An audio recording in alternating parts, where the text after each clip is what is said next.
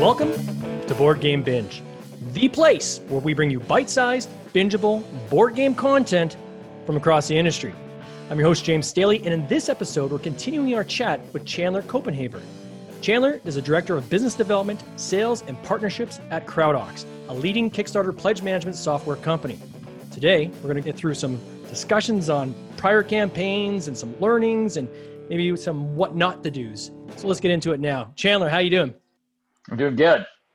You know, this is uh, round two. So, very, very quickly, I want to uh, get you to give people a, a, just a brief description. What is CrowdOx before we get too uh, deep into the woods? Uh, and I'll just encourage anybody that if you want to get real deep into CrowdOx, check out episode 12 of our audio podcast, uh, or you can just go on the Board Game Binge Facebook group. Just go into the uh, the media section and you can check out previous interviews and you can find Chandler's interview there. So, Chandler, quickly, what is CrowdOx? Basically, we support crowdfunding creators, helping them with their Kickstarter uh, and Indiegogo and other platforms, helping them to uh, essentially kind of finalize that process. Crowdfunding is a pretty challenging and unique process, and uh, you know it needs it needs tools to reflect that. And so we have a set of tools that help the creator to organize all of the fulfillment and back end part of the shipping of the uh, of the organizing the, the details, selling add-ons basically we we help make the unsexy part of crowdfunding be a little bit more sexy. So hey, anytime you can make something more sexy, that's a good thing, I think. So exactly. So last time we had this interview, um, right near the end, we just started getting to some of the meat and potatoes of it, like some of the, you know, some of the key things that people might want to learn from looking at other campaigns that have been done before they do theirs. And I kind of tasked you with coming up with a list. We don't have to get an exact number, but let's start off. What's something that you've seen recently on one of these campaigns that you would say is something people should definitely do? So the you know, as a first thing, because I have a lot of things that'll come to mind. I've talked to a lot of people in different circumstances. I mean, more than 2,000 creators at this point. And one thing that st- stands out pretty consistently is there is there's a lot of apprehension, right? A lot of uh, a lot of whether it's board game or not, it doesn't really matter. Somebody's coming to the table to make a, a, campaign on Kickstarter.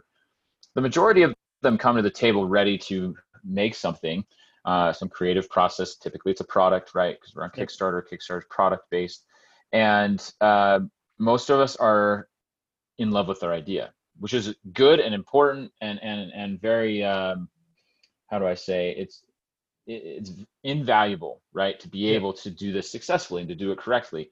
But at the same time, what we often have is a lot of people aren't really here for the right reasons. They don't realize what they're getting into. And so, really, kind of, uh, I mean, a main point of advice that often end up getting to is like, well, you know, did you, do you know what you're here for? And it's really kind of pick your path, right? So, board games, especially in the tabletop space, we have this even, I think, even more. Um, uniquely categorized because if it's a backpack or if it's one of these you know odds and ends that are being made it's different than if you're making a tabletop game that's going to fit into you know an established community with established publishers and and a lot of like you know it, it's it's there. There's a community there right? And we're just kind of plugging into what exists. And so as we make a game and we you know we try to produce something new in this in this space um first kind of making sure that you know your path i think is a pretty invaluable set of information because uh, there's a lot of uh,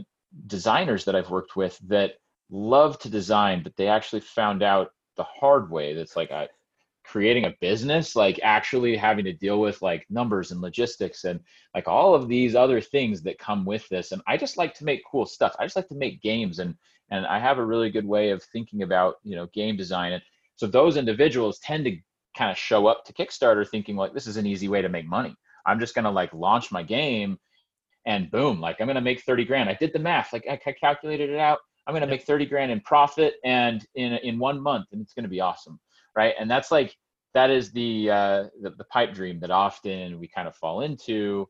Um, and so it doesn't really matter what stage a particular person is in. I think just knowing uh, or trying to understand or learn like about what is it I'm getting into, and knowing your path is really invaluable um, because there are a lot of other options there are a lot of ways to that win condition, right?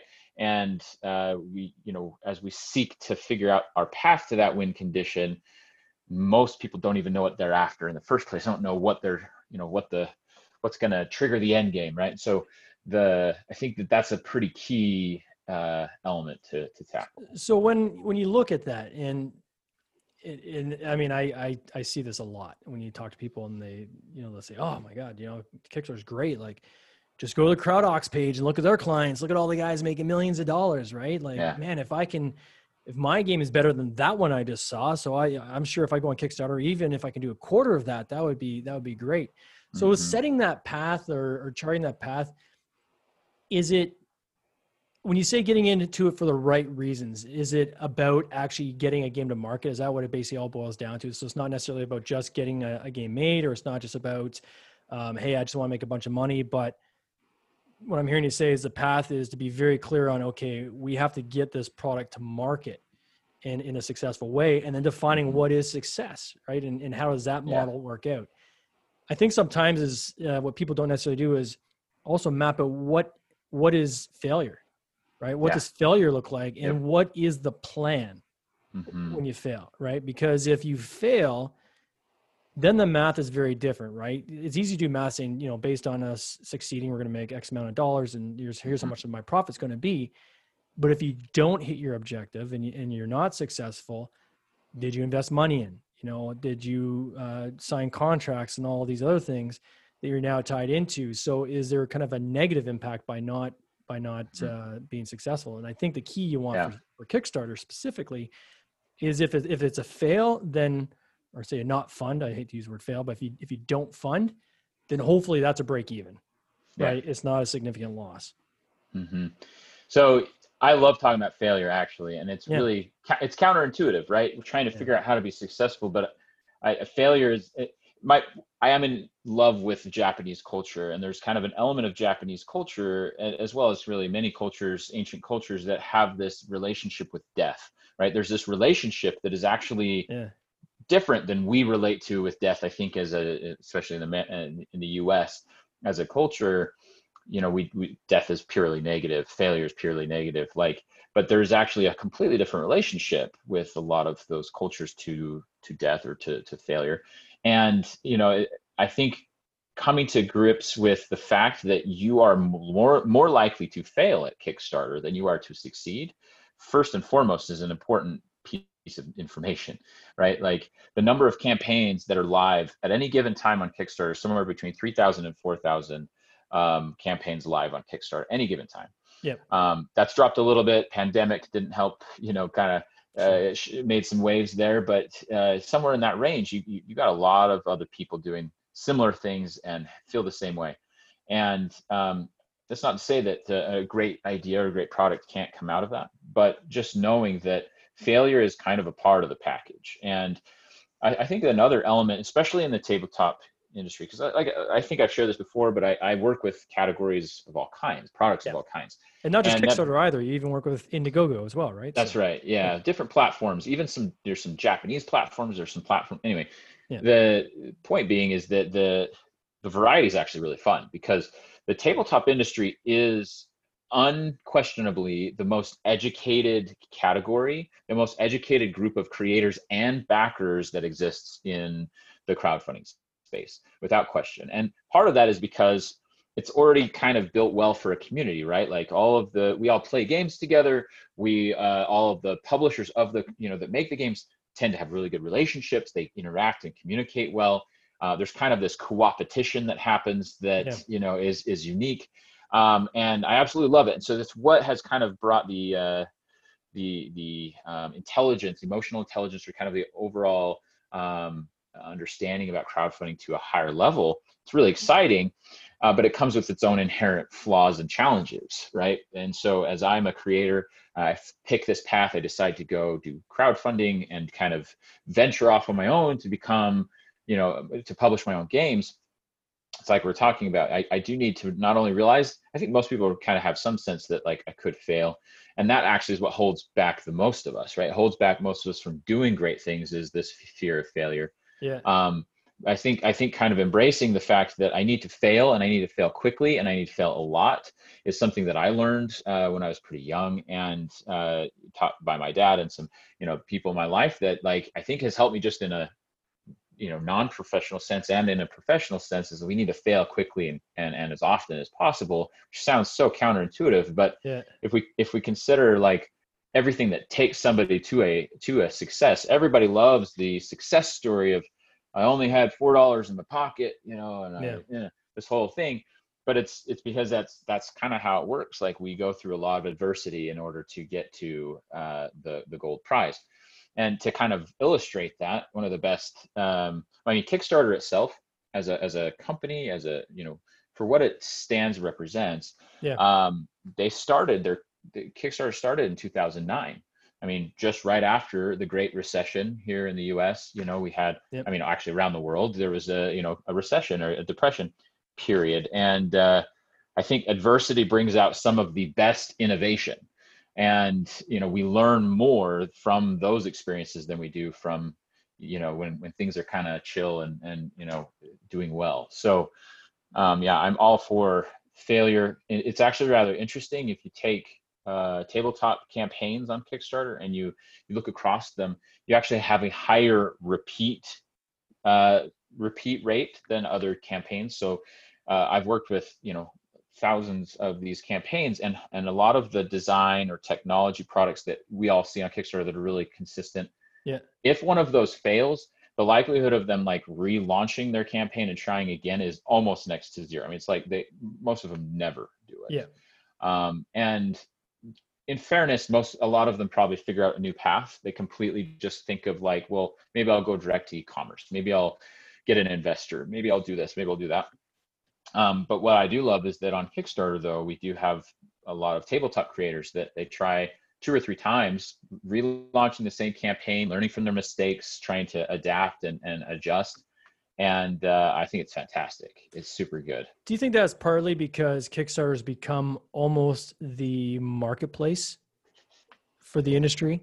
So for the indie industry, right? There's yeah. mean, you can sell online, you can sell, um, you know, at, at retail if you can find a distributor that'll carry your game, and there's limited number of distributors, and there's only so many big players that can actually make it all the way to retail. And what mm-hmm. I'm seeing is a lot of indie publishers exclusively almost use Kickstarter as their marketplace, right? So mm-hmm. there's a lot of risk that's taken out of the system, right? Because you're mm-hmm. you're pre-getting the almost like pre-bookings before you go and manufacture. If you do yeah, it right, pre-sales, yeah. Basically. Yeah. Mm-hmm. So I'm wondering if that kind of continuing to to come back at it over and over again is partly because of um, the fact that it's the marketplace. I think it's definitely part of the fact that, as you're saying, these uh, uh, competition cooperation um, dynamic. It's a weird mm-hmm. dynamic, but it is it exists where you see a lot of people mm-hmm. trying to prop up uh, other players, right? And you often yeah. will see competitors saying, "Hey, man, you know, let me see what can I do to help you out. Well, you know, how can mm-hmm. I how can I lend a hand?" So, I, I think for me, the biggest shame is when I see somebody go back and relaunch a game and they change nothing. Correct. Yep. That is That's, uh, almost criminal.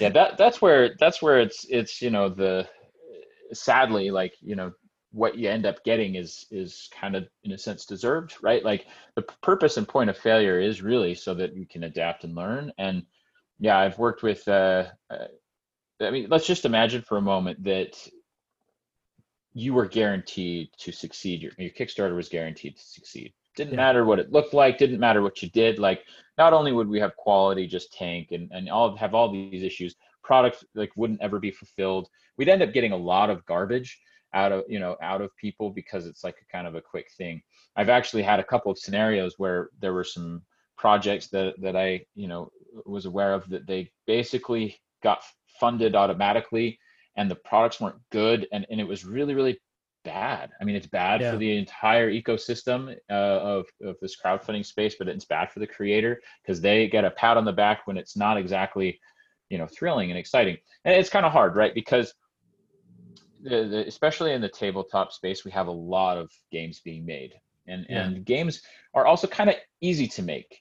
Now i'm not saying that it's easy to produce a game. It's not easy to manufacture and do a kickstarter and do everything related there but it is somewhat easy to come up with a concept that allows a game to function right? I mean that's the beauty of game design is that you can take something that exists and make it different and better and, and add kind of the game theory to it. Um, I think there's probably many publishers that would actually agree with that. That would say, you know, making the game is the easy part, right? Mm-hmm. It's the all the other stuff, the logistics, the manufacturing, the Kickstarter, the audience building, and so forth. Yeah. Um, so sorry, continue. no, yeah, you're absolutely right. Like it's, and they definitely would because at the end of the day, uh, you know, just producing, you know, basically what is a process that you follow to to have an enjoyable yeah. experience, like that kind of is easy um, I mean, I shouldn't say it's easy because it's I, I respect it. I respect the heck out of it. I'm not good at it and all of some of those parts to it, but I'm just saying that that part of it is not the difficult part, right? And that is not yeah. the barrier to entry. There's a lot of people that have those games, and so as we kind of look at this pick your path concept, I think that uh, you know uh, there are a pretty good chunk, pretty good sizable chunk of, of of people that have produced a game that should consider looking for a publisher that should consider a path that maybe is allowing them to focus on what they are great at doing, which is yeah. making something and, and kind of coming up with a, a novel concept and, you know, really maybe world building or whatever it is and, and, and focus in and hone in on what they're, what they're great at and, you know, lean on those that, uh, that are great at what they do. And, and so kind of that merging of the mind um, can I think come out of that? It's not to say that though we shouldn't have a ton of people doing their best to try their hand at, at crowdfunding and at you know making their own publishing company or uh, that kind of a thing. But it can be uh, there's a lot to it, and it's not going to be the easy path. You're picking kind of the hard path. So I got Mike Brunner's in the uh, lobby listening. I know he's a big fan of CrowdOx. He used it for his game as well. Uh, Queen What's Mike? Yeah, which I believe Queen Bee. I just down. got a shipping notification. Did you? I'm still waiting for mine, but I tell you, when I get it, I'll be uh, I'll be doing a cartwheels. I can't wait. Um, but he says, you know, it's kind of like this. A lot of the the problem with a lot of games is you got this kind of tree falling in the woods situation, right? Where you may have the best game ever, but if you haven't found a way to build that audience ahead of time, uh, you may be setting yourself up for a lot of disappointment and that kind of leads me into another question of and i'd like to get your thoughts on this is do you see audience building almost like a double-edged sword where um, in some cases you might have amazing games but the people haven't necessarily built the audience up in order to get people to even know about it. But on the flip side i'm wondering if from your experience have you seen cases where um, there's games that aren't great but because the person launching it has such a strong IP in another area or strong, you know, YouTube following, or they have some other huge audience they've built up somewhere else, they've been able to leverage that to get, uh, you know, quite substantial success on Kickstarter. Yeah, yeah, it happens all the time. it's it's absolutely super common, and it's I applaud that, right? Like because yeah. the amount of work and energy and resources and time that goes into even a what I would might consider like I don't love that game. Like if I if I'm in that you know if I'm not in love with the product, that doesn't necessarily mean that they failed because again that win condition, that end objective that that the that they're after might have been you know different. And so that I think that's why it's so important to kind of key in on that. Um, if somebody's really looking at the long term to build a reputable brand to kind of you know be here for the long haul and make you know and bring forward the the, the next you know the next top 10 game the next yeah. you know big product like well if that's the end condition the end objective like then what i do to get there is going to be pretty different and it's going to be a longer process but you know i can produce something quickly and throw it out there and or throw a lot of money into something like you know somebody that that happens to you know be sitting on a good chunk of change that wants to invest that into this front end marketing you know machine and produce really great images and everything that goes with that but the end product itself doesn't actually do well at the table like that kind of stuff happens actually quite a bit. And and i think that uh you know i think it's par for the course. You just kind of it's going to happen that way. And and that's why i think it's so important that we kind of do try to figure ourselves out. The more that people can also realize that you know if you go this path you are becoming a business owner yeah. period.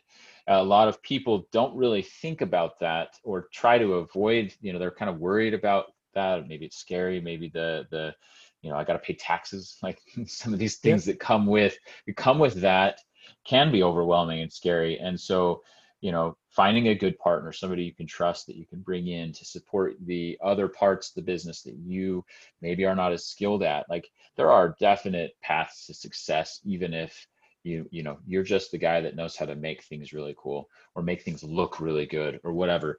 Um, there's a there's a path to get there but take the patient have the patience and take the time to to make it happen. And i think dig deep too right? So when i you know I, have talked to some uh, developers who um, have you know looked at some of these campaigns I just talked about where you see these huge yep. numbers and they're like, ah, the game doesn't really look that great, but man, they got some massive numbers and wow, that looks like that's the first you know game these people have done.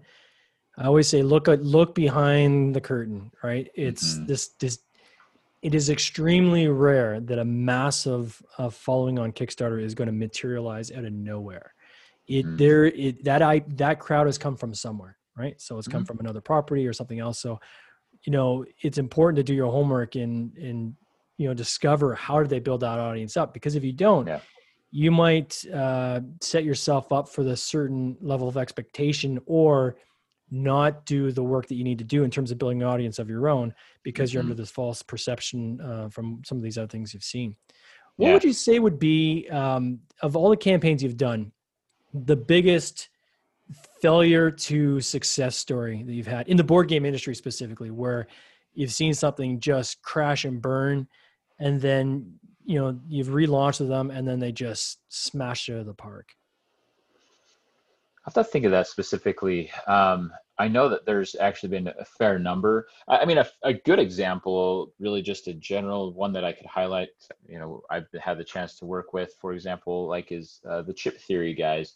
Um, you know if you look at like their kickstarters you go mm-hmm. through and really a lot of the bigger publishers or these companies that really can they can uh kickstarter was at the root of their company being you know coming into existence and there's quite a few of those now in the in the in this in the industry and of those um a lot of them you can look at the first kickstarter they ever launched and my guess my my bet is that it's probably like you know tiny compared to the the the big one that just launched that made a million dollars. Well, they went through like 40 60 dollar 60 thousand dollar campaigns or not 40 four 60 thousand dollar campaigns or they right. you know a lot of these creators kind of it's a progress a process and part of it is community building like you just described um, i think that would be probably my second main point would be to like you know did you start building your community yet you know did, when's the best time to start? Well yesterday right? Like yeah.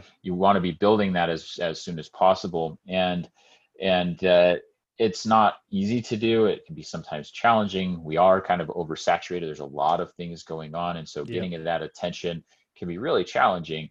Um, but it is a combination of what we t- talked about. Like there are a lot of products that are not great but that are well marketed. And so let's learn from that. And how do i market like that? And in order to get you know, people in front of my my game that is great. And and uh, you know to be fair there's a lot of board games that we've all played that the presentation is actually terrible. Like yeah. the components are bad or the artwork is really old and outdated and not good looking. Some of the best games and most popular games are that way. Um, so it's not doesn't just you know it's not the artwork that sells only. Um, the things that last long term and that people really you know like long term are things that hold up actually mechanically and yeah. uh, and so the um, i think that's a key key aspect that you know i've worked with a lot of creators that you know they they they uh, attempt the launch they fail kind of like we're talking about i've had others that reposition so for example i worked with uh, smirk and dagger recently right okay. yep. with with with Curt and uh, he's a great guy. I've known him for a little while, and uh, and it's cool to watch him because he's actually new to Kickstarter, uh, but he's a well-established publisher. Does really especially really retail games. Yep. Yeah, yeah, does amazing, and uh, and so it was exciting to see him kind of try his hand at uh, at Kickstarter at crowdfunding. And you know the one that he just did recently did very well, and it, that by itself is its own case study because the guys that made uh, th- that made that game um, they they'd been working on it for years, like three years, and they had taken it to all sorts of conventions. Had won the Salt Lake SaltCon. Um, I'm in Utah, so the, the, we have the a, night this- cage. We're t- is you talking about the night cage? The night cage, yeah. Sorry, I Yeah, didn't. yeah, we had those guys on the podcast. Yeah, yeah, You did. Yep. yeah. Cool Yeah, game. and- yeah. Cool game. Those guys are awesome, and it's kind of a good example of somebody that figured kind of figured out their path, right? Like they ended Yeah. up. I think at one point they probably planned on doing their own Kickstarter and planned on kind of going their own this own path, this path. Um, but uh, but teamed up with uh, with Curt, and they had a great Kickstarter. They um, yeah, it was only Curt's second Kickstarter too, you know. So, uh, but, it, but they did great. So, kind of, there's kind of a uh, lessons to be learned from both of those perspectives, actually. Yeah, history tends to uh, repeat itself. Is is there something that you find you're telling your clients almost, you know, every other client you talk to is like, guys, you gotta you gotta consider X, Y, Z. Is there something that you you find yourself repeating a lot when you're doing these um, different Kickstarters with some of the specifically in the board game industry? And once you're to that point that you're you're coming up to the table and say and, and you have your game and you're starting to get it played and you're starting to get you know you've picked your path you're maybe planning the kickstarter and you're kind of you're doing that you're, you're going down that path. Yep. um the probably the single most uh um single most forgotten piece typically is the logistics right? The the which is what i'm involved with with crowdox but the, the, at the end of the day like shipping is the number one area that people lose money on these crowdfunding campaigns. It doesn't matter how successful they are, how big they went, they raised two million dollars or you know ten thousand dollars. Like that part doesn't really matter um, because this it's the it's the area where the cost is fixed. The cost is continually going up. The cost is much more expensive internationally than it is domestically. There are a lot of taxes and customs and duties and VAT and all these things that kind of get mixed and mingled in there and um, it's for for the average individual for, for, even for myself like knowing everything about that is really difficult. And so um, for people that don't do their homework their due diligence their preparation properly Yeah. uh, they're the ones that bite it the most. And you know i've i've known people that have legitimately had to take out more second mortgage on their home just to pay for the shipping costs of their kickstarter even though they raised six figures right so it's uh it it can be the biggest crux Well, here's an example, a very real example from uh, where we currently are at with the shipping rates changing uh, worldwide uh, dramatically Mhm. since COVID hit. Um, we had a game, Queen of Scots, that we launched on our last Kickstarter, and at the time we thought, you know, we're we're just going to focus on North America. You know, maybe later we'll we'll get into the UK and other areas. Yeah. Small campaign. So we get all the games, the all the games, we did all our fulfillment. All the rest of the games are here in Canada Mhm. right? So I can ship down to Amazon no problem in, in the USA. So I Yeah. called up Quartermaster uh, in, Mhm. the UK and said, you know what, I think this game might actually be good for you know the UK. I've got my uh, Amazon store there. I'm going to send some inventory to you. I was shocked. I sent uh, two cases, so I put them in one big giant case of games. So it was about Mhm. 80 games. The cost for me to send 80 games to the UK from Canada Yeah. was the same as had I shipped a skid directly from the manufacturer to the UK. Right. So oh yeah when I look back on that, of course, kicking myself saying, gosh, when I, I should have just just allocated direct some of the that over. inventory and just said, you Yeah. know what, I'll figure it out when it gets there and, Mhm. and carved off some inventory to go straight to the UK. So, you know, and I've done a few of these now. So, you know, you can get caught very, very easily. And Yeah. these are the things you really got to think about. You know, where once a campaign's done and the inventory I have left over, where do I want to sell it? Because if it's not Mhm. local and you plan on selling it in different parts of the world, you better think about that ahead of time. Now, luckily for me, it's a very small campaign, not a ton of inventory. But again, one of these cases where if you have somebody that's doing, you know, thousands of games, Mhm. um, you know, that can get uh, crazy costly, right? So, Yep.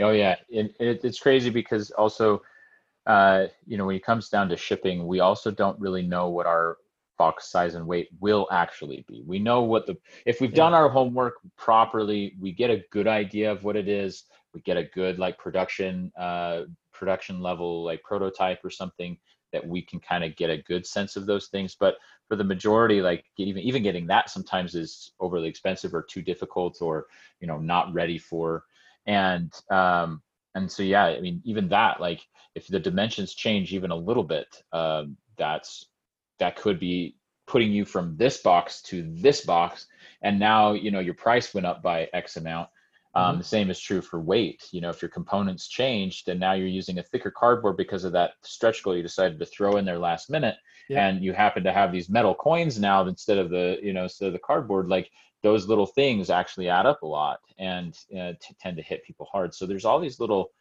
these kind of little hidden things that i am proud to say that that uh, uh, on average most people are more educated on that area yeah.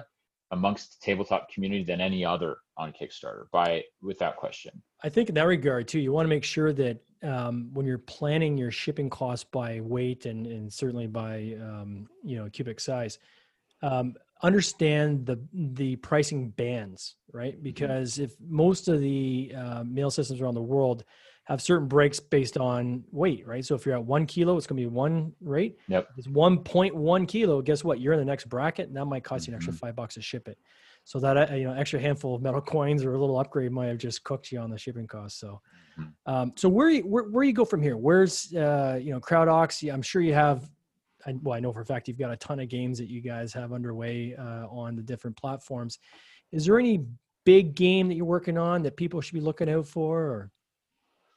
Uh, you know, right now there's uh, we just had um, a bunch of campaigns that we've been working with. We actually have a weekly newsletter that goes out uh, that that highlights all these awesome uh, campaigns specifically just for that the, the the games and geek community. A lot of board games and uh, video games and comic books. Um, excuse me. So that uh, we, we always are featuring stuff on there. Um, I had the chance to kind of work. Uh, you, you, had Dan Blacklock on the show yep. for uh, Token Sesame, and, and uh, him and I have had a chance to work together um, with on that campaign somewhat, and and uh, um, which is I'm excited to get that. You know, kind of yeah, he crushed keep, keep the table. Oh yeah, I just I saw the I, announcement today. He hit like 550,000 over this 400. Like it was, it was. Yeah, yeah he hit 400,000, I think, which was US. Awesome. Yeah. And, so in uh, Canada, that US, translates to yeah. like, I think 555. Yeah. That's half a mil for Canadians. Yeah. yeah. It always looks a little bit better, right? Yeah, of course. but, uh, but yeah, there's always something cool going on on Kickstarter. Um, you know, it, it, a lot of people ask me because, you know, obviously we work with all these different campaigns. Uh, they, sure. you know, they ask like, is it, uh, because are we looking for just like the the big project like with CrowdOx? Are we just looking for the the big guys and the guys that are raising tons of money? And the truth is like no. At the end of the day, we all kind of all creators need some of this support and this help. And to some of the best games I have have and have played weren't necessarily the biggest winners. And in fact, there's a lot of games that uh, that end up becoming really big yeah, that didn't start successes. out that way. Yeah. Yeah, I mean, let's see. I think it's up there, Gloomhaven, right? Like, mm-hmm Yep. Even though Gloomhaven, the, the the beast that it is now, it didn't start that way. The first campaign was what a hundred grand, I think. Yeah. You know, and and uh, so that should give hope to kind of the standard Joe, like all of us are actually, to you know to Wingspan do whatever we can to innovate. Even though yeah. Wingspan wasn't Kickstarter, uh, it's still like they the demand far far exceeded what they they didn't even have mm-hmm. enough games made. They had to go make some more, right? So. Mm-hmm. Um, and then you're you also have a Discord channel, I believe, right, through uh, CrowdOx. Uh, so it, that, that that's actually just the personal uh, gaming okay. Discord, but uh, but yeah, we can do some hangouts there. CrowdOx has sponsored it in the past, uh, but yeah, we do some we do some gameplay and and uh, just to hang out for for uh, people that want to want to hang out. so if somebody wants to become the crowd part of the CrowdOx community to kind of follow along with what you guys are doing because there's always different projects and i always see your your email updates where there's lots of great info in there. How best would they get on that list, or would they connect with you guys? Uh, yeah, the best way is uh, we we do have a newsletter. You go to CrowdOx. Uh, there's a button there that you can subscribe to that. Uh, you can jump in, and uh, you know, I believe we uh, on our Facebook page. Um, just reach out to me directly if you want to. I'm more than happy to help anyone that's that's looking at crowdfunding. I'm on cool. Facebook, LinkedIn, any of the major sites. So awesome. Well, hey, that was uh, that was over a half hour, and uh, it's always it goes by so fast uh, when we chat about this stuff. I hope we can get you back on this podcast again for round three, maybe in a few months. Yeah. Um, I want to wish you all the best to you and your family, and uh, and keep doing what you guys are doing. You guys are obviously uh, helping a lot of uh, people, um, you know, reach their dreams on uh, on Kickstarter. So I just wanted to thank you for that on behalf of the community. Hey, appreciate it. Thanks, man. All right. Take care. Cheers. Okay. Have a good one.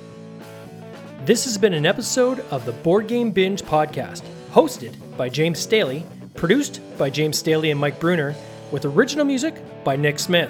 If you would like to watch these interviews live, simply join the Facebook group Board Game Binge, and you'll get access to live interviews, giveaways, and interesting board game content from across the industry. I can't wait for you to join us. See you next time.